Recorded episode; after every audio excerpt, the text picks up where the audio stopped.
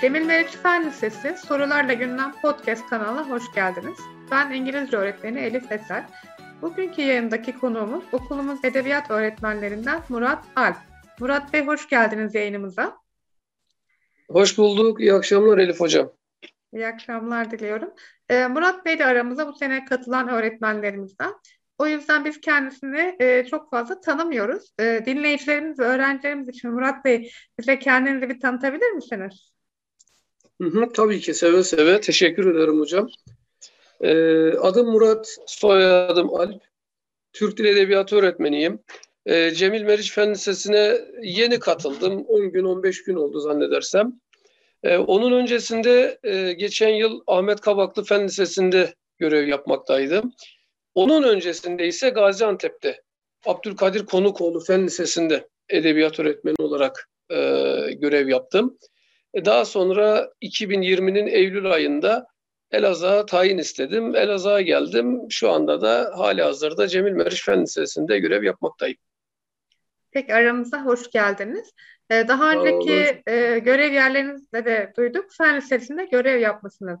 Fen Lisesi'nde edebiyat öğretmeni olmak, e, öncelikle onu sorayım. E, nasıl bir duygu Fen Lisesi'nde edebiyat öğretmeni olmak? Sözelciler için biraz zor bir alandır. Evet. Ee, ben özellikle şey deneyimimden bahsedeyim. Antep'teki Abdülkadir Konukoğlu Fen Lisesi deneyimimden bahsedeyim. Çünkü geçen yıl Ahmet Kabaklı Fen Lisesi'ndeydim. Fakat malum e, pandemiden dolayı e, çok da hani birlikte olamadık haliyle. Fakat e, Antep'te Abdülkadir Konukoğlu Fen Lisesi'nde yıllarca görev yaptım. Okulumuz Antep'in en iyi okullarından bir tanesiydi. Yüzdelik dilimi bayağı yüksekti. Öğrenci profilimiz çok başarılıydı. Türkiye'nin kıymetli üniversitelerine gönderdiğimiz öğrenci sayısı çok fazlaydı.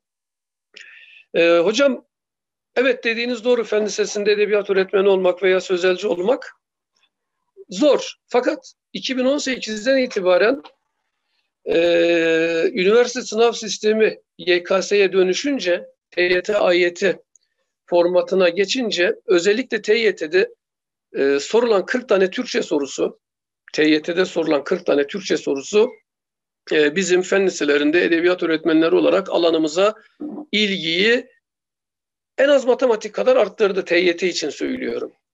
Haliyle e, fen liselerinde de e, edebiyatın, özellikle Türkçenin, dil bilgisinin ağırlığı kendini hissettirmeye başladı ve dolayısıyla e, bizim dersimiz de e, edebiyat, Türkçe olarak nitelendiriyorum. E, hak ettiği yeri, hak ettiği ilgiyi gördü diye düşünüyorum. Murat Hocam, e, T Y T'deki öneminden bahsettiniz. Buna istinaden okulda bir takım çalışmalar yaptığınızı görüyorum aslında. Ben şu anda karantina sürecindeyim ama okuldan e, ara ara öğrenciler fotoğraf gönderiyor. Böyle e, yeni bir şeyler olduğunda e, panolarla ilgili böyle sağ olsun öğrencilerim bilgi veriyorlar arada. E, sizin de e, yürüttüğünüz bir proje var sanıyorum. Biz okuduk, hadi sen de oku diye. Okulun çeşitli yerlerinde, evet, şövalelerde kitap isimleri var, resimleri var. Bize biraz bundan bahseder misiniz? Bu proje nedir? E, neden yapıyorsunuz? Hangi sınıflarla yapıyorsunuz? Hocam ben e, öncelikle müsaade ederseniz, onun öncesinde e, Yolumuz Türkçeden Geçiyor isimli bir proje var. Bunun Yolumuz Türkçeden Geçiyor projesinin alt bileşeni olarak şövalelere e, kitap tanıtımını yaptık. Dilerseniz oradan başlayayım. Tabii ki daha iyi olur. Evet, biz tabii başını bilmiyorduk. Çok daha iyi olur dinleyicilerimiz açısından da. Anladım hocam. Şimdi hocam e, malum iki bin on sekiz yılında biliyorsunuz Y K S'de e, yani üniversite sınavlarında değişiklik oldu. T Y T, A Y T diye ikiye ayrılmaya başladı. Şimdi e, Fen Lisesi'nde çalışıyoruz malum. Benim zaten bu e, projem özellikle, tabii diğer lise türleri için de geçerli ama özellikle e, T Y T için geçerli ve fen liseleri için geçerli. Ben bu projeyi iki bin on sekiz yılında Gaziantep İl Milli Eğitim Müdürlüğü bünyesinde yaptım. Abdülkadir Konukoğlu Fen Lisesi kendi okulumdan başlayarak daha sonra Gaziantep İl Milli Eğitim Müdürlüğü bünyesinde gerçekleştirdim. Ben Gaziantep İl Milli Eğitim Müdürlüğü'nde yıllarca eser inceleme komisyon başkanlığı yaptım. Ee, tabii biz bunu, bu projeyi hayata geçirirken ekibimle birlikte, arkadaşlarımla birlikte bu projeyi hayata geçirirken iki bin on sekizde T Y T sınavına baktık ve iki bin on sekizdeki T Y T sınavında çok ciddi değişiklikler gördük. Onun öncesindeki ne Y G S'ye ne L G S'ye, hatta bizim zamanımızın sınavı olan ne ÖSS'ye ne ÖYS'ye benziyordu. Bazı sorular üzerinden, elit seçkin sorular üzerinden. Aynen masa başındaki konuşmamız şu şekildeydi. T Y T ile birlikte, özellikle T Y T'de çok ciddi bir format değişikliği var. Çok ciddi bir e, mantalite değişikliği var. Biz öncelikle kendi okulumuzu, daha sonra ilimizdeki tüm öğrencilerimizi T Y T konusunda bilinçlendirmemiz gerekiyor. Neydi? Bilinçlendirmemiz gereken neydi? Bilinçlendirmemiz gereken şuydu. Biz bunun çok iyi analizini yapmıştık. T Y T asla ve asla ezbere dayalı bir sınav değil.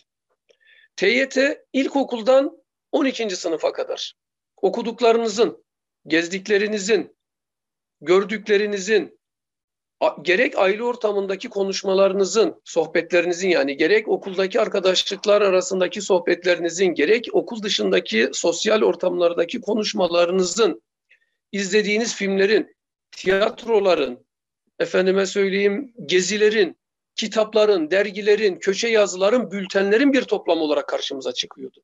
Yani oturun işte edebiyattan şu şu şu şu E, dil bilgisi konularını ezberleyin, okuyun, şu e, konuları ezberleyin, sınavı yaparsınız mantığı T Y T için yoktu.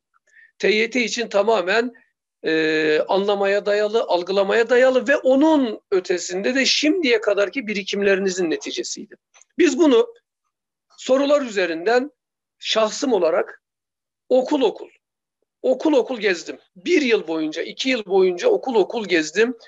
Ee, geçen hafta bizim okulumuzda da yaptım dokuzuncu sınıflar için T Y T'nin farkını anlatmak adına ve bu T Y T farkını anlatırken de iki bin on sekiz, on dokuz, yirmi, yirmi bir sorularını karşılaştırmalı, önceki yıllardaki sınav mantalitesiyle, sınav sorularla karşılaştırarak ikiye ayırdık. Gelenekleşmiş soru tipleri, yeni nesil soru tipleri ve yeni nesil soru tipleri işte bizim tam hedefi on ikiden vurmamızı vurmamız gerektiğine inandığım soru tipleriydi. Bu soru tipleri için ne gibi hazırlıklar yapmamız lazım? Sadece kitap başında çalışmak yetmiyor. Okumalıyız, incelemeliyiz, izlemeliyiz, görmeliyiz, gezmeliyiz. Sözcük dağarcığımızı geliştirmeliyiz, belgeselleri incelemeliyiz, diğer canlıların e, hayatlarına bakmalıyız. Sözcük dağarcığımızı geliştirmeliyiz, entelektüel bir birikimimizin olması gerekiyor. Dolayısıyla ben bunu çok önemsiyorum. İnşallah nasip olursa önümüzdeki günlerde e, ilimizde de okullarda bu çalışmayı yapmayı planlıyorum, tasarlıyorum nasip olursa. Dolayısıyla Yolumuz Türkçeden Geçiyor ismi nereden geldi? Bakın Elif Hocam, e, T Y T'de, T Y T'de benim yaptığım istatistiksel, Abdülkadir Konukoğlu Fen Lisesi üzerinden benim ve rehberlikçi arkadaşlarımızın yapmış olduğu istatistiklerde şu sonuçlara biz ulaştık. Genel olarak diyorum, yüzde yüz değil, genel olarak. T Y T'de istediği sonucu elde edenler A Y T'de, A Y T'yi daha rahat yapabiliyorlar. Çünkü A Y T'deki sınav sistemi biraz daha az önce saydığım unsurlara dayalı değil. T Y T biraz daha entelektüel bilgi, biraz daha donanımlı, ders dışındaki bilgilerde de donanımlı olmak gerekiyor. O yüzden ben şunu gördüm sahada, T Y T'de özellikle Türkçeden dört yanlış yapıp da A Y T'de fulleyen, T Y T'de bir yanlış yapıp da A Y T'de iki yanlış yapan öğrencinin daha yüksek sıralarla daha kıymetli üniversitelerin tıp fakültelerine gittiğini biliyorum, gördük. İstatistikler olarak, istatistiksel olarak kağıtlara döktük ve bunun da çalışmasını e, Antep'te, Gaziantep'te yaptık ve inşallah önümüzdeki süreçte de e, Elazığ'da bu gibi çalışmaları e, yapmayı düşünüyorum. Bunun da startını Cemil Meriç Fen Lisesi'nden vermiş olduk hocam. Çok güzel bir noktaya parmak bastınız. Çok güzel düşünülmüş. Aslında biz e, özellikle İngilizce öğretmenleri olarak da e, ben üç yıldır okuldayım. Hani bunu anlatmak Anlatmaya çalışıyoruz, başarıyoruz aslında ve diğer tüm arkadaşlarımla aslında, yani sadece İngilizce olarak söylemeyeyim, e, projelere önem veriyoruz. Okulumuzun bir politikası zaten proje okulu olması sebebiyle de TÜBİTAK projeleri olsun, E T V'nin projeleri olsun. Yani sadece dersten ibaret değil de e, bu tür e, az önce belirttiğiniz gibi entelektüel birikimin sınavda nasıl karşısına çıkacağını göstermeye çalışıyoruz öğrenciye. O yüzden sizin bu çalışmanız da çok anlamlı. Bu kapsamda okulumuzda ne tür çalışmalar yapacaksınız? Yani Yolumuz Türkçeden Geçiyor'la başladınız. E, bizim okulumuzdaki ayağın net ne olacak bu çalışmanız? Şimdi e, alt bileşene geçelim hocam. Alt bileşen şuydu. Okulumuzun girişinde sağlı sollu idari koridoruna geçerken sağ ve sol tarafa şövalyeleri e, iki tane aylık kitap tanıtımı yaptık öğrencilerle birlikte.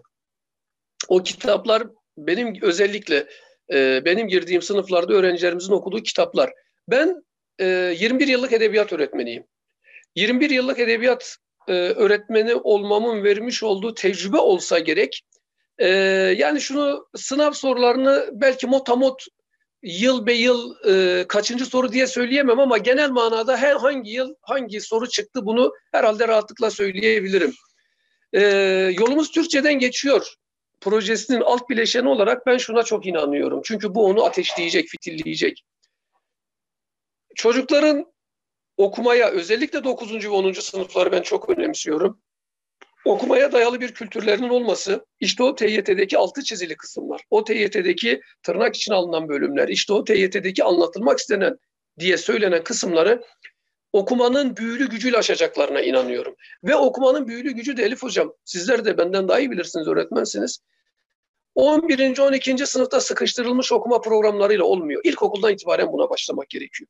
Ama tabii ki biz öğretmeniz, eğitimin orta öğretiminde öğretmen olduğumuz için ortaokul ve ilkokul haliyle e, bizim e, şeyimiz değil. Bilmediğimiz bir süreçten geliyorlar. Evet, kategori, bizim kategorimiz değil. Bizim kategorimiz lise kategorisi olduğu için ben okula gelen, dersine girdiğim öğrencileri e, okumuş olsa bile ilk başta hiç okumamış olarak kabul edip ona göre e, bir okuma planı çıkarmayı düşünüyorum. Zaten çocuk okumuşsa hay hay çok güzel, rahat oluyor. Ama okuma kültürü pek gelişmemişse bir yerden başlamak gerekiyor. dokuzuncu sınıf bunun tam kaynağı.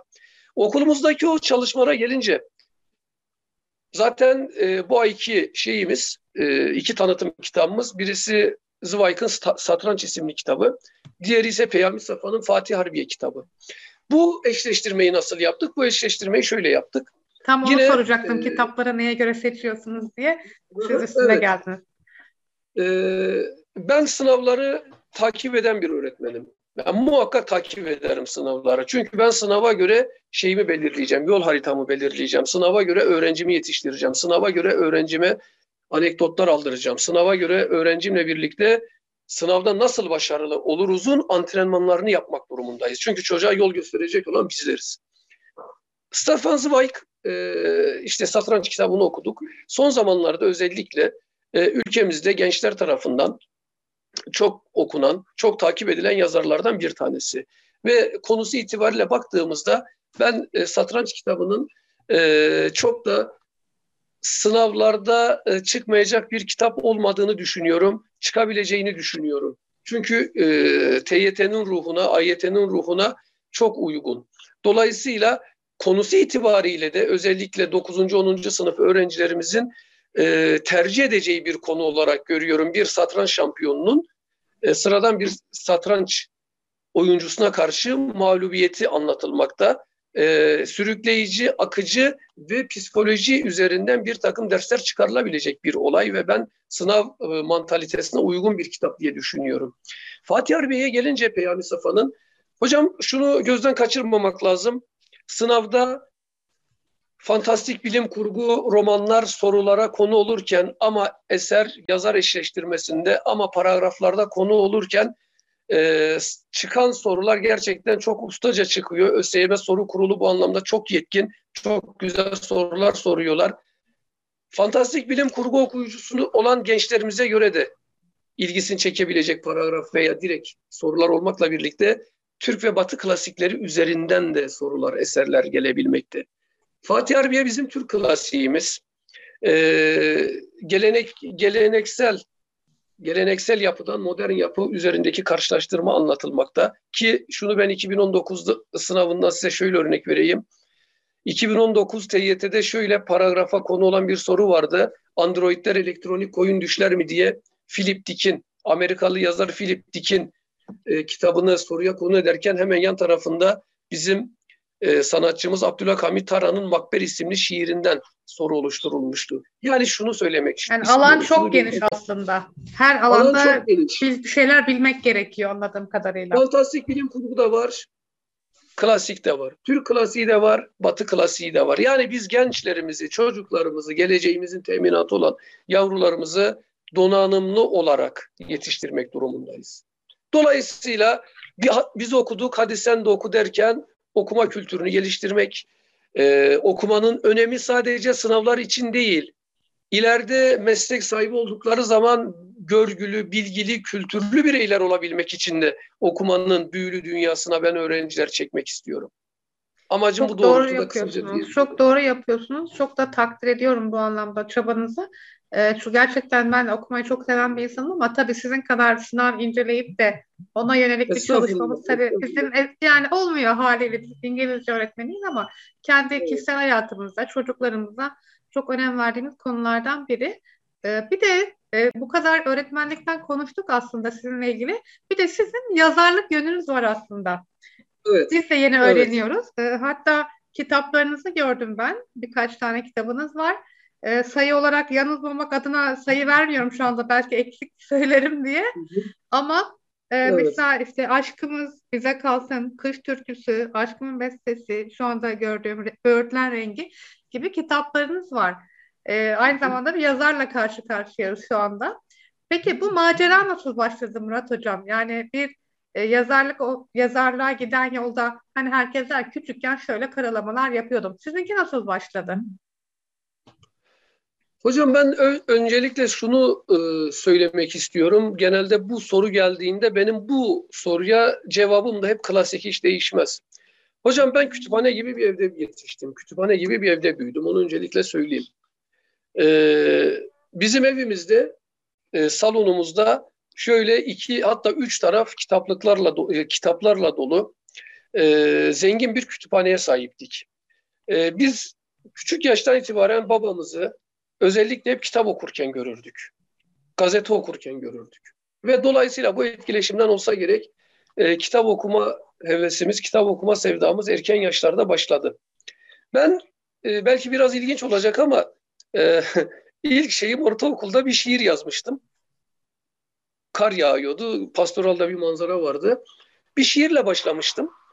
O şiir öyle kaldı, ilerlettim. Biraz daha böyle e, gündelik konular üzerine şiirler yazmaya başladım. Kitap okuma serüvenim artmaya başladı, artmaya başladı. Daha sonra ben Türk Dili Edebiyatı bölümünü kazandım.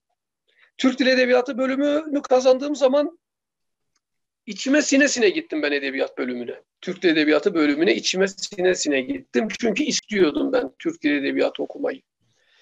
Ee, okulu bitirdik. Okulu bitirdikten sonra ben diyebilirim ki kitaplara daha çok gömülmeye başladım. Yani ben bir günlük o zamanlardaki bir günlük şeyimi anlat, günlüğümü size anlatmış olsam sabah sporu, spordan da hiç vazgeçmiyorum. Bu arada onu da söyleyeyim. Gençlere bunu da özellikle salık veriyorum. Muhakkak spor yapsınlar. Muhakkak yapsınlar.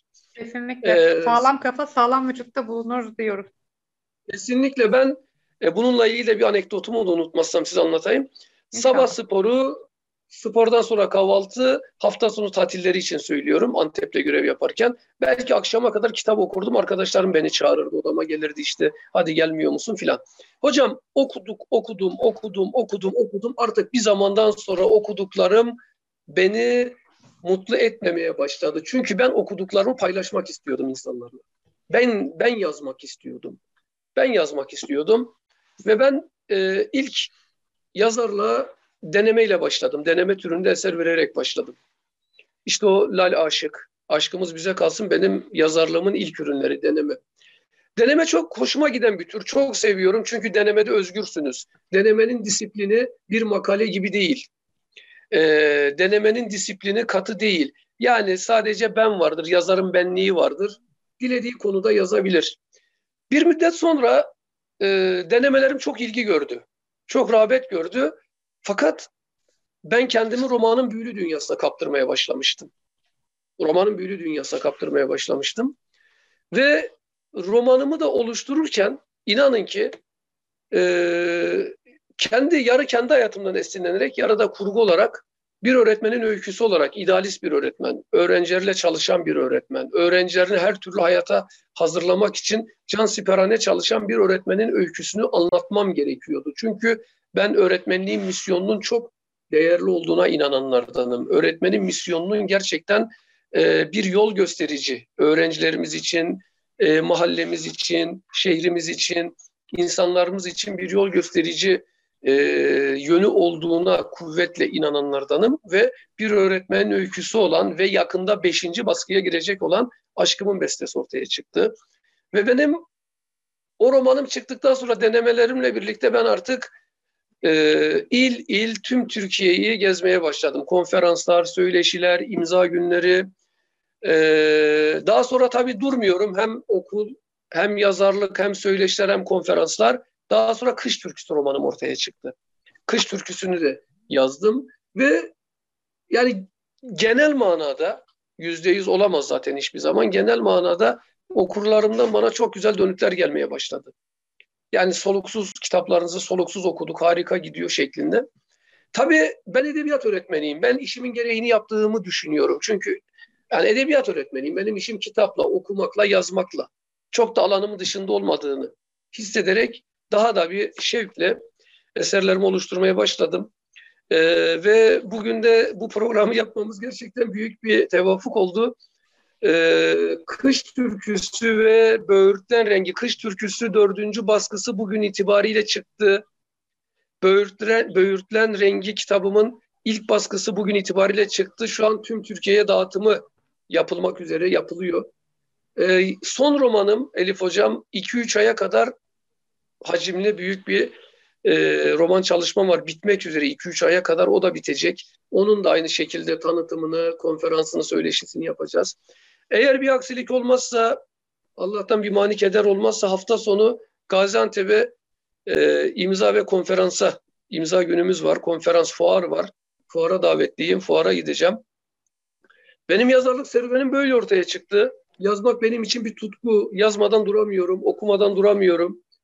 Ee, YouTube kanalım vardı bu aralar. YouTube kanalımı biraz ihmal ettiğim YouTube kanalımda da te, e, Y K S'ye yönelik konu anlatımları yapıyordum ve edebi sohbetleri yapıyordum. Ee, onun dışında e, Türk Dil Edebiyatı kitabı on birinci sınıf, şu halihazırda şu an okutulan edebiyat kitabı on birinci sınıfların yüz yirmi dokuzuncu sayfasında bundan dört yıl önce Antep'te yapmış olduğumuz bir münazara çalışması, fotoğrafımızla birlikte sağ olsunlar ders kitabına sokulmaya, girilmeye layık görüldü. O çalışmamız da şu an ders kitaplarında yüz yirmi dokuzuncu sayfada münazarayla ilgili çalışmalar. Yani Elif Hocam belki çok uzattım sorunuzun cevabını. Estağfurullah, estağfurullah. Ben çok da bölmeden dinliyorum aslında. Ee, çok üretken bir öğretmenle karşı karşıyayız aslında. Bu bizim için, Oğlum, öğrencilerimiz için ederim. Çok büyük bir şans. Okulumuz da gerçekten kadrosuyla müstesna bir okul, yani ciddi. Gerçekten ciddi çalışan öğretmen arkadaşlarımız var. Hepsi alanında uzman kişiler. Böyle bir kadroya evet, sizin de dahil olmanız bizi ayrıca mutlu etti açıkçası. Öğrencilerimiz isteriz ki sizi çok bunaltsınlar, hiç rahat bırakmasınlar. Mesleki anlamda zaten gerçekten yorsunlar istiyoruz sizi. E, gelir gelmez biraz acaba e, ders açısından söylüyorum. Öğrencilerle e, yarışmalar hakkında biraz süratli mi başladım diye zaman zaman bir iç muhasebe yapıyorum. Yarışmalara iştirak için hazırlanıyoruz. Şu an birkaç tane yarışma var. E, gerek, gerek ulusal anlamda, gerek yerel anlamda onların hazırlığını yapıyoruz. E, Gaziantep'teki eski okulumla ilgili kardeş okul projesinin altyapısını oluşturmaya çalışıyoruz Alparslan Hocam'la. Abdülkadir Konukoğlu Fen Lisesi ile Cemil Meriç Fen Lisesi kardeş okul projesi için e, gerekli prosedürleri oluşturmaya çalışıyoruz. Aynı zamanda yine Elif Hocam, Türkiye genelindeki bazı edebiyat öğretmenleriyle benim bir de okuma grubum var. Bu arkadaşlarla ah, işte hocam, Denizli'den... Hocam tam onu soracaktım, işte biz de yapar mıyız acaba diye. Hep edebiyat öğretmenlerini böyle almaz mısınız başka branşlar aranızda? Hocam şey, e, çoğunluğu edebiyat öğretmeni, tarih öğretmenimiz var. Alparslan Hoca da bu grubun içinde. E, sosyoloji güzel. Öğretmenimiz var, matematik öğretmenimiz var. Hatta bir öğrencim, doktor e, Cerrahpaşa mezunu, doktor öğrencimiz var. E, beden eğitimi öğretmenimiz, evet beden eğitimi öğretmenimiz var. Yani burada şu var, Özellikle edebiyatçılar ama diğer okumaya sevdalı, okumak isteyen her öğretmen arkadaşımızı grubumuza davet ediyoruz. Ee, bunun da şeyi şu şekilde konsepti. Hocam aylık bir kitap belirliyoruz. Belirli bir gün veriyoruz. Kitabı okuyoruz. Belirlediğimiz zamanda farklı şehirlerde olduğumuz için Zoom üzerinden söyleşisini yapıyoruz. Bazen iki saat sürüyor, bazen iki buçuk saat sürüyor. Ee, etkileşimimiz biz... çok güzel oluyor, çok kıymetli. Çok kıymetli. O zaman biz bunu okulda yüz yüze de yap yapabiliriz. Yani neden olmasın? Öğrencilerimizle, öğretmenlerimizle. Hocam ben bunu okula başlamazdan önce Mustafa Bey'le, müdür Bey'le görüştüm. Hocam dedim biz Antep'te böyle bir çalışmamız vardı. Bir pilot okul belirlemiştik. O pilot okulda öğretmenler olarak kitap okuyorduk. O zaman pandemi yoktu tabii, salgın yoktu. Okulda belirlediğimiz gün ama cumartesi ama herhangi bir gün akşam böyle çayla, börekler neyse işte e, masa başında saatlerce kitap söyleşisi yapıyorduk. Ama olsun, pandemi olsa bile Zoom var. Teknolojinin nimetlerinden faydalanabiliriz. Okulda katılmak isteyen öğretmenlerimiz olursa bizim bu grubumuza, biz bu arkadaşlarımızı, hatta Mustafa Hocam'ı da gruba dahil edeceğiz bugün yarın. Ee, bu arkadaşlarımızı grubumuza dahil ederiz. Hatta ilk söyleşte misafir olarak izlerler. Daha sonraki okuma etkinliğimize kendileri de katılırlar ve böylelikle okulumuzda bir okunan kitap ve yapılan söyleşisi şeklinde bir kültür de oluşturmuş oluruz diye. Sağ olsun Mustafa Bey de çok sıcak baktı, çok olumlu karşıladı. Elif Hocam buradan da e, sizi de davet ed ediyoruz. Sizin gibi okumayı seven arkadaşlarımızı da davet ediyoruz. Grubumuz çok nezih, çok kaliteli ve tek amacımız kitap okumak ve okuduğumuz kitabın yorumlarını yapıp etkileşimde bulunmak. Evet, öğretmenlerimiz bu anlamda gerçekten donanımlı. Bizim okulumuzda da e, hemen her öğretmenin elinde kitap görebilirsiniz. E, o yüzden ben öğretmen arkadaşlarımıza da bu vesileyle duyurmuş olalım bunu. Öğrencilerimize de gayet güzel örnek oluruz aslında. Yani sadece e, ders anlatan kişiler değiliz. Hep bahsettiniz. Bir öğretmenin nasıl olması gerektiğinden de bahsettiniz aslında e, anlatırken projeyi. Her anlamda örnek olmamız gerektiğini düşünüyorum. İnşallah Murat Bey sizinle daha ileride böyle bir kitabınızı biz okuruz. Onunla ilgili de söyleşi yaparız. Yani bunda biz hayır, yeni hayır, haberdar tabii. olmuş olduk açıkçası. Bizim ayıbımız olsun yeni duymak sizi. Estağfurullah hocam. Yok, kesinlikle öyle düşünmüyorum. Çünkü okula yeni geldim. Hele bu herhalde zannedersem üçüncü haftamız bitti. Yanlış hatırlamıyorsam. Evet. Dördüncü ee, haftadayız yok. sanıyorum. Evet. Evet, ama siz galiba bir haftada geç geldiniz tabii. Bir haftada ben geç gelmiş oldum. Hiç öyle bir şeyimiz yok. Kesinlikle yeni yeni ısınacağız, yeni yeni tanıyacağız birbirimizi arkadaşlar olarak. Hocam müsaadeniz olursa bir projemiz daha var. Ondan da bahsedeyim. Tabii Eğer ki, zamanımız tabii var. Ki. Tabii ki, buyurun. Yine şu okulumuzun girişine koyduğumuz şövalelerin, şövalelerdeki kitapları aynı zamanda önümüzdeki hafta için inşallah bir mani keder olmazsa öğrencilerimiz, iki veya üç öğrencimiz, onların şu an çalışmalarını yaptılar, okudular, bitirdiler, çalışmalarını yaptılar. Projemiz eğer değişiklik olmazsa Cemil Meriç Fen Lisesi öğrencileri romanları tanıtıyor diye bir YouTube çekimi yapacağız. Çocuklar mesela Satranç romanını üç dört dakikada kahramanıyla veya konusuyla anlatacak ve veya Fatih Harbiye'yi kahramanıyla, konusuyla birlikte anlatacak ve YouTube'da biz bunu paylaşacağız. Ulusal anlamda da e, bir farkındalık, bir e, farklılık oluşmasını istiyoruz. Bu anlamda çok ilgili, yetenekli, becerili öğrencilerimiz var, becerikli öğrencilerimiz var. Böyle de bir projemiz aylık olarak hayata geçirmeyi düşünüyoruz. Profesyonelce bir çekim yapacağız. İnşallah iletişim lisesinden destek alacağız. Ve okuduğumuz kitapları öğrencilerimiz YouTube'da dört beş dakikalık bir videoyla tanıtımını yapacaklar hocam. İnşallah çok güzel bir uygulama olur. Biz aslında podcast kanalını kurarken okulumuz adına böyle bir şeyden yola çıktık. Ee, hani aslında bizim düşüncemiz şuydu. YouTube'da e, hani belki görünmek istemeyenler oluyor. En azından ses olarak katılsınlar diye.